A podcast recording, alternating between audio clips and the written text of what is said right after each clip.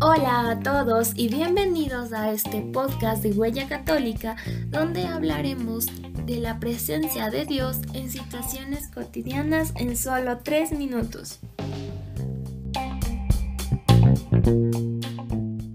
Hoy hablaremos de descansa de ti mismo.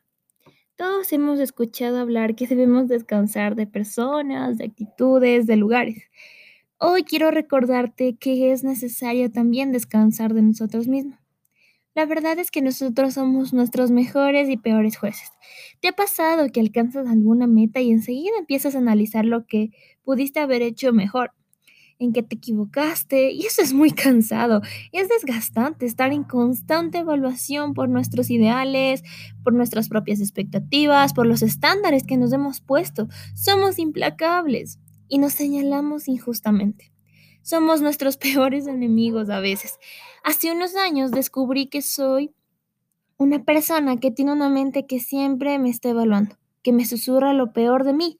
Me decía que no soy capaz, que otros han llegado más lejos de la edad que tengo y tal vez no he alcanzado algunas de mis metas. Tengo ese pequeño fariseo que cada día quiere hacerme sentir menos, que disfruta juzgándome, que me quiere ver caído, que es injusto con lo que soy y con lo que hago.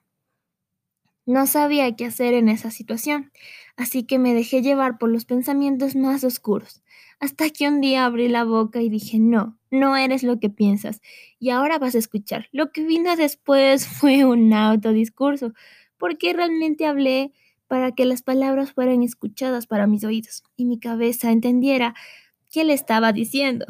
Fue la mamá de los discursos. Dije todo lo que necesitaba escuchar. Incluso mencioné, esto que piensas no es cierto, esto tampoco, esto es una tontería. Me hizo sentir bien, saber que podía poner un límite, hacer una pausa y descansar de mí. Ahora, descansa de ti. Aún me sucede que un día pienso mal todo y se me ocurre todas las cosas negativas que vienen a mi mente. En ese momento intento calmarme, mojarme la cara y digo, no, no eres lo que piensas.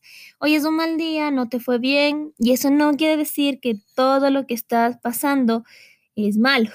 No puedo huir de mí, pero puedo hablar claramente para buscar el descanso. Cuando Jesús habla de que nos da paz, no se refiere a pasividad o a la desaparición de nuestras preocupaciones. Se refiere a que en medio de la guerra, en medio de tus pensamientos lanzando granadas de mano y munición gruesa, Jesús está a tu lado diciéndote, tranquilo hijo, tranquilo.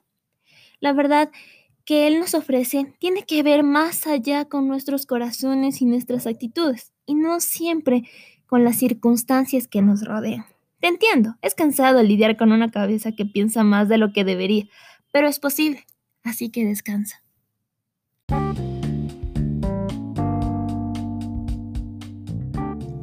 Muchas gracias por escucharnos.